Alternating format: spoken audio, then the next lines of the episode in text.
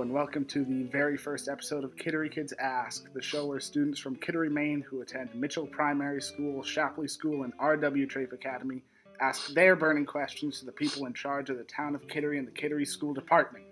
I'm your host, Cole Gilbert. Today we're joined by Ken Lemont, the chair of Kittery's Town Council. Thanks so much for being here. Thank you for having me. So we're going to start with the questions from the Mitchell kids. So the elementary schoolers, they were very curious, asking a ton of different types of questions. They asked about the history of lobster in Kittery, where all the electricity comes from. But this first one is very short and to the point. What's your favorite place in Kittery? I don't know if I have a favorite place. It's just been my hometown. It's where I grew up, and I just love the whole Kittery experience. I guess a place where I can meet and talk to my friends would be Pepperrell Cove, the pier.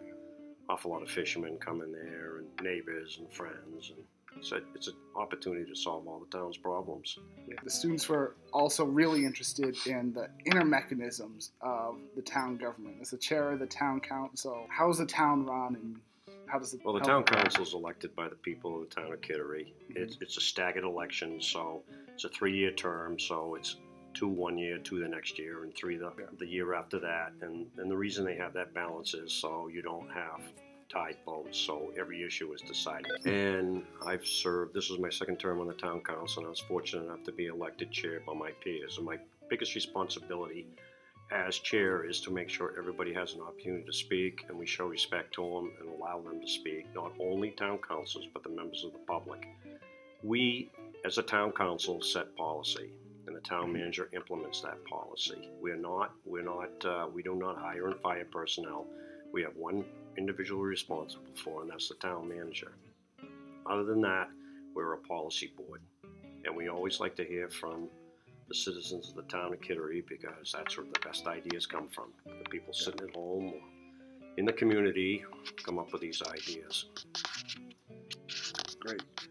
Um, one of the students was had a big old tree in their front yard, and they said their parents needed to go out, go down to town hall and get a permit to cut it down. Do you know why people need those permits to cut down trees on their property? I would I would think it's a safety issue. I mean, and and the, the possibility of the tree falling on the next door neighbor's house or falling on their own house. I think the town would like to know what's going on, especially if it's close to a road or hangs over a road. What's the your favorite part of being on town council? I don't think there is a favorite. I, I, I think it's uh, when we have a successful meeting, we come together as a council and we agree on the major issues and we do the business of the citizens. I, it's, it's rewarding to walk away from a council meeting, know that everybody's been heard, issues have been resolved, and we can move forward as a community to the, to the next meeting and the next challenge and the next policy. And what do you think the hardest part of being a town councilor is? the, the amount of meetings you have and the amount of responsibilities you have. I, you know, I could be out three, four nights a week if I, you know, so chose. Yeah. But sometimes the vice chair will take some of those responsibilities. It's, uh, it's a volunteer position, and uh, we all go in with our eyes open. But there is an amount, a great deal amount of work, and as much as I appreciate the people that were elected me, uh, you don't, you rarely hear someone say thank you. It's more, you know, I need this fixed. Why isn't this taken care of? Why did you do that?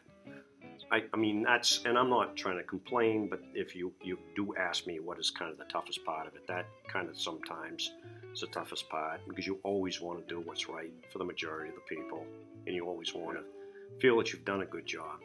Well, I'll thank you right here and right now for your service to the town. Well, thank you.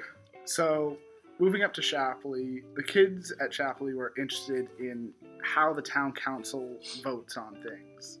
As the chair, can you bring us through the process of how things get voted on from, you know, thing ideas being put onto the agenda to their passing in the meetings? Yeah, I'll, I'll give you one really good example. Something I feel very passionately about is as a community, North Yarmouth is just a little bit above Portland. That's come up with this idea to have a circuit breaker, which is allowed by the state of Maine through state of Maine legislation. And what a circuit breaker is, it helps a certain class of people in a community with their property taxes. So I wanted to implement that and reward the people based on income, age, and a residency period in this town. and it's it's basically maybe 10, 15 years consecutively in the town, be over the age of 70, and your income being less than 300% of poverty level. And I came up with that idea, and I asked the town council. I was not sure at the time if I could explore that and and uh, work with a town manager and find out the specific, specifics and see if it worked in the town of Kittery. And they were amenable to that. And I did. I did the research. The town manager was great help with that. And we drew up this ordinance to make it law in the town of Kittery. An ordinance is like a law in the state of Maine. It's just a different terminology they use. So I sponsored that ordinance, brought it before the the full town council. The town council requires a public hearing. So once it finally got to the town council, I happened to be chair, so I could get it on the agenda. We scheduled a public hearing. We had a public hearing. No one came to speak either for or against. The town council unanimously supported it, but it requires funding. It requires money. So what we did, we took a look at the uh, fund balance forward, the surplus taxes that were not spent during the past fiscal year, and we came up with enough money to fund the program for the first year, and it will be on the ballot. So the town council has approved it, but now the citizens of the town of Kittery have to approve it. So if I don't mm-hmm. know how much of a viewership will receive this, but it'd be great if people were aware of that fact, and I believe it's Article eight on the ballot. Maybe it's eight, nine. Eight, nine, I feel passionately about. Eight's fixing the Wallingford Square Pier. Uh, That was another issue. We could talk about that, Mhm. but I just think it's easy to give an example versus, yeah. you know, trying to talk about a process where they can't visualize something that could come of Mhm. the effort. And any counselor has that ability to sponsor anything they like to sponsor. So moving to another example, seventh graders at Shapleigh asked about the library project and about whether they're going to move the library or keep it where it is. I looked some notes from past meetings and I found a survey that showed about 54% of the public supports keeping the library where it is in the current building, whether that be with maintaining or rehabilitating it. Um, what's your opinion on that issue? My opinion, and being a politician, I agree with the 54%, Yeah. don't I? but personally, No, what do you well, that, that whole thing came because no one could make a decision. No one could make decide if they wanted a brand new library on a, on a piece of land or they wanted to renovate the current library and do something with the Taylor building, the funds of that, or to do nothing. So they put that on the bail, ballot, and number one was to renovate. So they got three committees they formed in the town. All three of the committees have people from the library on it, people from town, there's town councils on it, and citizens that are are interested and, and have some expertise on that. So there's three committees that have been formed. To one to look at the renovation project, what's involved. One to make it a town board, and the third one is to do something with the Taylor Building. They're gonna have to Yeah. sell that, uh, because they want to have it on one campus. So there's one, two, three, three committees are formed, and that's this is how you do things in town. It's it's, it's just not the town council sitting there trying to figure all this out, or the library board trying to figure it all out. And now the library is part of the town of Kittery now. They fall under the umbrella of you know we have oversight. The town council has oversight, and the town manager is is responsible for the employees of the library now. And before we get to our final questions, we are going to take a quick break. Welcome to the break. Here, we're going to answer some of the questions the kid had that weren't so great to ask to the interviewees, stuff that they really don't have expertise in. Today, we're going to be answering a question from a third grader from Ms. Peternell's class. This kid was interested in who founded Kittery. So let's go through the entire story briefly of how Kittery was settled. So our story begins in southwestern England in a small town called Kingswear, located across the River Dart from the slightly larger town of Dartmouth.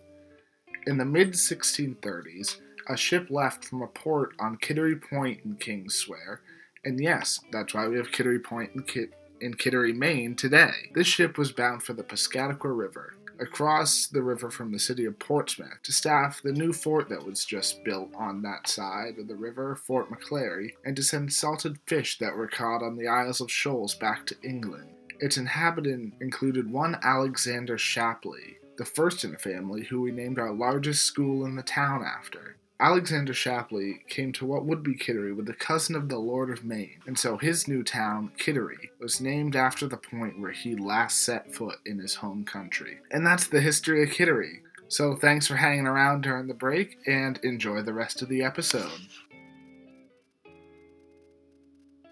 Before the break, you mentioned that the town has control over the library. Do you know exactly how the town got control of the library? A town department now.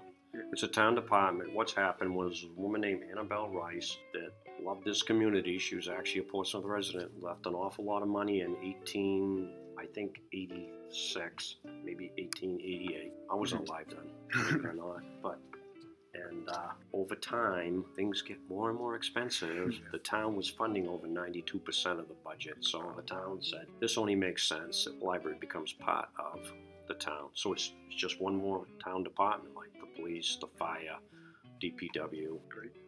The director of the Kittery Community Center, Janice Grady, is retiring in June. She's going to need a replacement. How are town personnel generally hired, and how is the town going about hiring Ms. Grady's replacement? Something, a position like that is in-house. It'll be in-house. They'll they'll interview in-house, and I I don't know how much I can say about this, but I, I believe that Janice, deputy director or assistant director, has been worked with and groomed over the last couple of years. You know, because a lot of times you want to stay in-house. They mm-hmm. understand the programs, they understand the facility, they understand the community.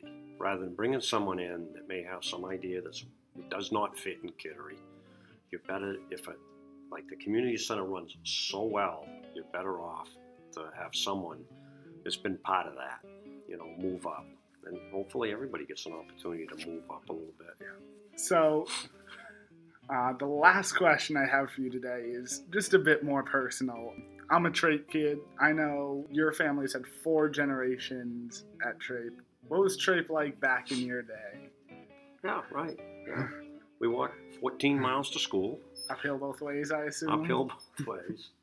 It was it was uh, it was a much bigger high school. It was a lot easier to get lost and not to have your own personality. It was it was what was interesting was there was and I'm sure you have it today, but there was all kinds of offerings. There's like Future Teachers of America, Future Business Leaders of America. You know, any kind of you could only play three sports seasonal. Actually, we went to four. There was track in the spring as well as baseball. And there was cross country in the in the fall, but there weren't a lot of sports opportunities. But it was it seemed like I don't know how it is today per se back then, but we were like you know, everybody got along. We kind of like, we, when I lived on Park Avenue, when everybody would kind of empty out of the houses, we'd all walk to school together and everything. And I just, it just, uh, it was a friendly school. The teachers tended to know everybody, you know, and, and they would push you and they'd say, you know, you want to try this or you want to try that. You know, I mean, I remember the, one of my teachers saying, you need to go out for basketball and called the coach up. I went over and I played, you know, you know it yeah. just, they would go out of their way to to uh, make sure you were doing well and uh, being felt like you were part of the school. It was, I think, it's the campus a little more stringent. I mean, you didn't just go out, leave your classroom, and wander around. You needed a pass to do that, and uh, and you know, you waited for the bell to ring, and then you passed to your next class, and it, it was that type of setting was a little more rigid. I think today, you know, and just my